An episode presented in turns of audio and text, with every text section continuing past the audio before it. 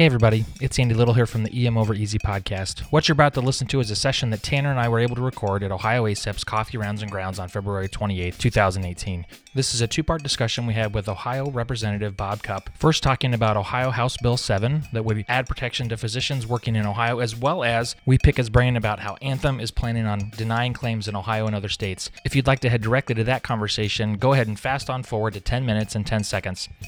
And we're here at Ohio ACEP this morning talking about some really awesome political advocacy. Uh, I'm here with Andy and an awesome special guest, Representative Robert Cupp from uh, Ohio. Really, we just want to, we're so happy that you wanted to sit down with us real quick and just give us a few minutes of your time and talk about the stuff that we're here for, which is advocacy and the, and the amazing stuff that can happen through politics. Um, real quick, just give us a little bit of background who you are, where you're from. All right, well, first, let me uh, welcome you to the Ohio State House. Uh, and thank you for coming because it's always a really good exchange of information for emergency physicians of what, what's going on in the field and maybe what we should expect if we need your services. And uh, so it's really great that you could all come and, and share with us. So uh, I'm uh, Rep- State Representative Bob Cupp. I live uh, in the Lima area, Allen County. Uh, this is my um, third year fourth year oh. in, the, in, the Ohio House of Representatives, but I served 16 years in the Ohio Senate and took a 10 year detour into the judiciary. So um, it's, uh, it's always an interesting, public policy is an interesting thing. So, in your time in politics, what has been kind of the most transformative way that you've seen local folks like us? You know, we are emergency physicians, but we're also just citizens. What has been the biggest impact you've noticed that citizens make in politics? Well, there's certainly been a change in communication. I think people are much more aware of issues now. Uh, unfortunately, they're more aware of federal issues than state issues.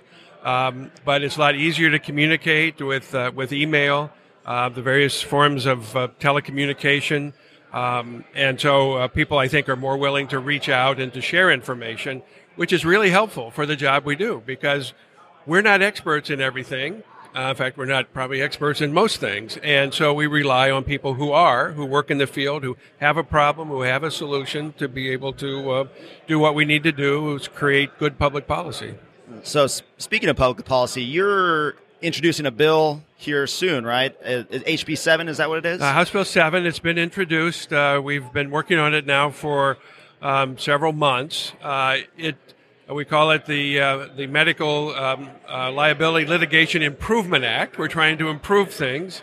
Um, I like the sound of that. And Improving over the years, better. the General Assembly has enacted a considerable amount of uh, what we call tort reform or liability reform. But there's still some you know, some little holes, some gaps, or some edges. So this bill is uh, tries to fill those in uh, and improve upon what's been done. And so there's a number of provisions. I could talk about a few of those if you'd like. Absolutely. Perhaps uh, emergency physicians might be interested uh, most in the one that deals if we have a mass disaster.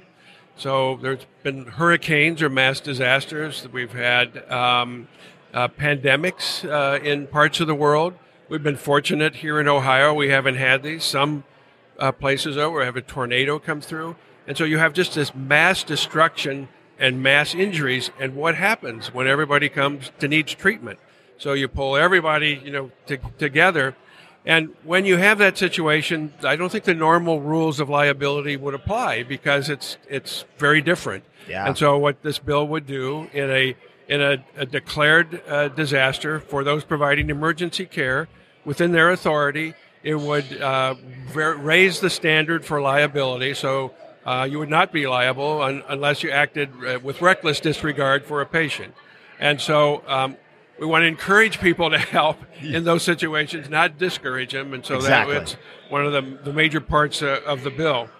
Um, we also um, are concerned when we have litigation that people are joined in lawsuits, named as defendants, who may really have not been uh, had uh, uh, committed any type of negligence, but once you're named in a lawsuit, that you know goes on your insurance record. There's an emotional toll uh, for it, and so we have uh, developed an alternative procedure in which you can have some formal discovery under the, the rules of, uh, of practice and procedure to be able to get more information before all the defendants are named, and so those who have no liability would not not be named, and so we hope that will reduce the shotgunning effect uh, Yeah. that uh, occurs when uh, lawsuits uh, are, are filed. And then there's the whole issue of um, we have a, an apology statute, or I'm sorry. So uh, when you have an adverse outcome, a physician can talk to the patient and they can say, you know, I'm sorry it didn't work out we planned. We, things didn't go wrong. But there's always been a question of whether or not, if they make say, you know, it's it's my fault or something to that effect, that that can be used against them in litigation. And uh, the statute was not clear on that, and the Ohio Supreme Court has recently said that those statements are also included and they're excluded. You cannot admit them in a uh, as a um, uh, for liability purposes in a lawsuit. And so we want to codify that uh, additionally in the statute. Um, and also, when something goes wrong, there's often a review. Find out what happened, why did it happen, how can we prevent it from happening again. And um, people will be re- a little reluctant to talk if they know whatever they say might be used in a, in a lawsuit. So this would protect those statements and not allow them to be used in a lawsuit to hopefully facilitate that review and find out what the cause is and to keep it from happening again. So those are a number of provisions in the bill.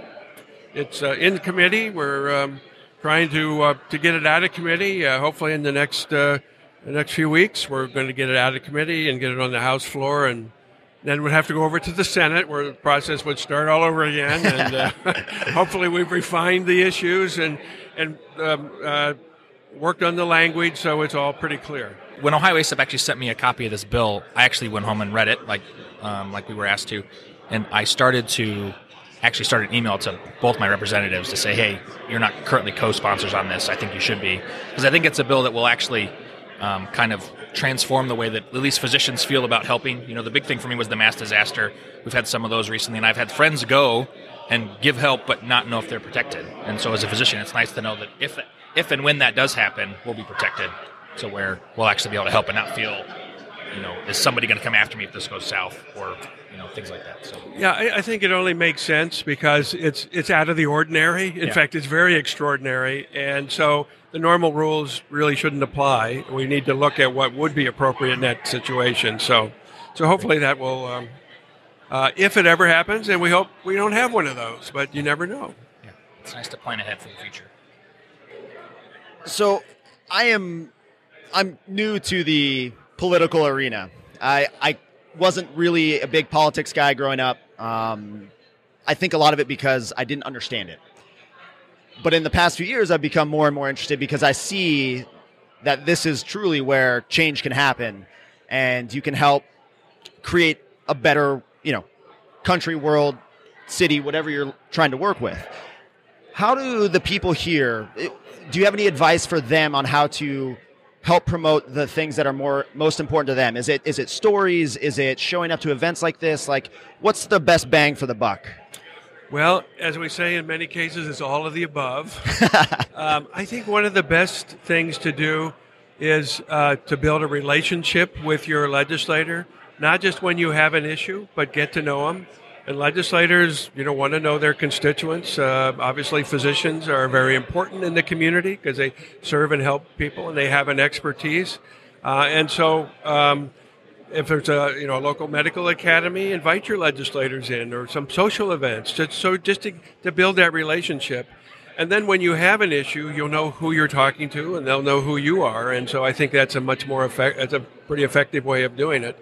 Um, in, in addition to that, um, so it, sometimes uh, members belong to the same, you know, service clubs, for example, the Rotary or the Kiwanis or something, and so there's an opportunity to, to interact. Um, and I belong to the Lima Rotary Club, and um, a number of uh, uh, several physicians belong to that, and they'll catch me and they'll tell me, you know, give me an update on things that are going on, and that is that is really really helpful. Um, so, um, you know, going to events, uh, to building a relationship, um, sending letters. Uh, I know people do email.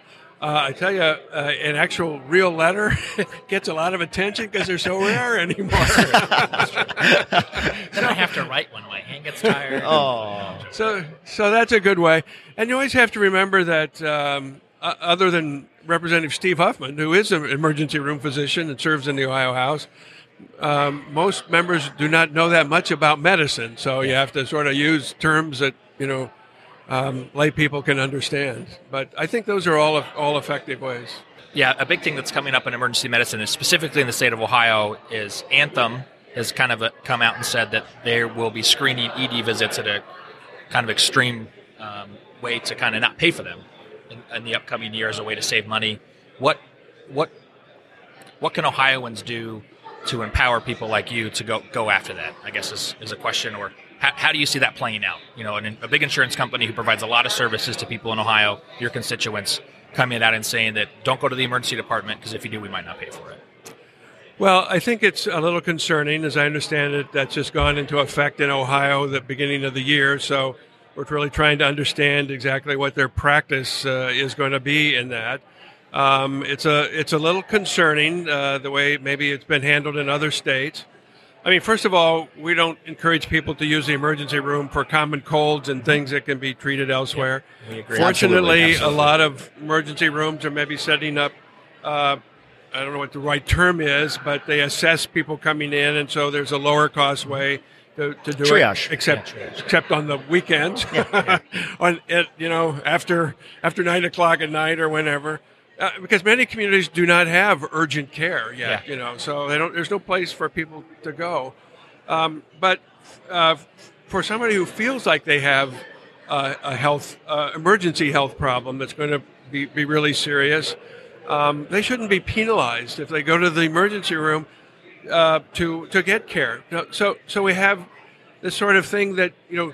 If, if you feel like you're having chest pains or you know tingling in your arm or you have abdominal pain or other things, you should you know get get care right away. You know, uh, and so that's a message. It's you know don't don't wait. It may be too late.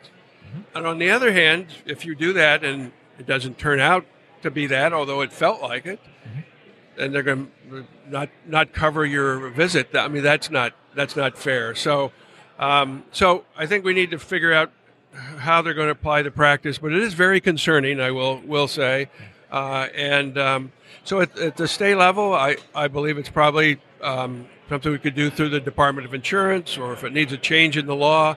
Uh, I think at this point we're just trying to figure out what is actually uh, going on, but and not I'm not sure how many legislators actually know it. So it's a it's um, it's very helpful that you're kind of spreading the message and alerting uh, members uh, to this, and so we'll just have to monitor it uh, very carefully.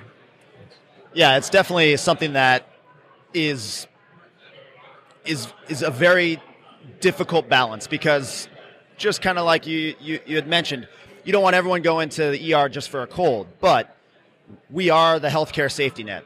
We don't want people afraid to come to the ER because they might get a big bill. I would rather them come, us say, you know what, actually you're safe and you can follow up with your primary care physician or someone else that they, you know, can can do those follow up tests and assess them appropriately. That's fine, but we don't want to scare people away from the care that may actually save them. So it's it's definitely going to be interesting to see what happens with this over the next coming you know months and year, and and how it responds. I know Anthem has already started to try to tweak some of their policies to cater towards this pushback that they're starting to get, but I think it's definitely going to be one of those things we're going to have to keep pushing hard to make sure that this is handled appropriately and not just kind of shuffled to the wayside. So Well, I, I it absolutely needs to be uh, kept at the forefront so we know what happens because it's going to impact a lot of people, and it could really adverse uh, adversely affect people's health if they uh, feel discouraged from going when they have all the symptoms that an ordinary person, a lay person, you know, with reasonable you know knowledge of you know their health is discouraged from going, um, and so it's, it's Or even- it is concerning. I've had patients come to me already and say, "Should I even should I even be here because I don't want to get a big bill?" And it's like, "Well, I I can't prove to you unless I do some testing." And at this point, I can't tell you you're sick or you're not sick until I know for sure. And and so you have to kind of make that judgment call. And that's like trying to tell somebody who all they know is math how to write English because they're not they're not medical professionals. It's even hard for emergency physicians to know what is an emergent patient until we get some results back and some testing. So it's it's very complicated process. Yeah. I think most people are reluctant to go to the emergency room anyway Yeah. Yeah. because they don't know what's going to happen. They don't know how long they're going to be there. They don't know if it's appropriate for them to do it. So there's already a built in uh, reluctance. I was really gratified. I had a chance to talk with some uh, fire chiefs in uh, my local area, and they also do the emergency um, uh, uh, services, ambulance services, and um, they were talking about uh, how much better the coordination is now. When they're uh, when they get a call they pick somebody up the communications you know in the the vehicle as it's going to the hospital and the the survival rate has gone up uh, very significantly. And so That's i thought that was really really really positive news. Yeah. Uh, and they're getting more calls. I think uh, with that, people, you know, they don't want the sirens. They don't want the, you know, the lights flashing when come to their home maybe to pick them up. And so, uh, so people are kind of reluctant to do that. But uh, they're getting uh, more calls. People are um, doing what they should do when they feel that their life is uh, is being threatened or their health, serious health problems. And so that's that's part of the positive side of it. Oh yeah, that's the thing that often gets lost in the weeds is that there's a lot of positive stuff going on. So, thank you so much for spending time here with us. Uh, any final thoughts, words of wisdom for people out there that are interested in political advocacy and, and how we can help or, or, or help you out? Well, I think it's um, it's good to be involved, and there's lots of ways to to be involved. Um, uh, you know, uh, if you're like your legislator, they have to run for reelection, so you know you could get involved in, in their campaign. Uh, be uh, get, get acquainted with them, uh, build the relationships. Uh, don't be afraid to uh, voice your concern, explain the situation, and uh, I think that'll be be very effective. So. Um, so I guess what's the phrase? Just do it. nice. Well, again, Representative Cupp, we really appreciate you coming. We know we have to get to a meeting coming up, but we appreciate you taking out time in your morning to meet with us. All right. Thank you very much. So, hopefully, after listening to this episode, you, like us, have been inspired to be more involved on the political level and the way we can shape emergency medicine and healthcare in our state as well as yours. If you want to get involved and help with House Bill 7 for Ohio, you can visit a few links in our show notes, one outlining the specifics of the bill, and the other with a link on how you can get a hold of your representative. And also, don't forget to follow us on Twitter, Facebook, Instagram, on SoundCloud, and subscribe on iTunes. Until next time, guys.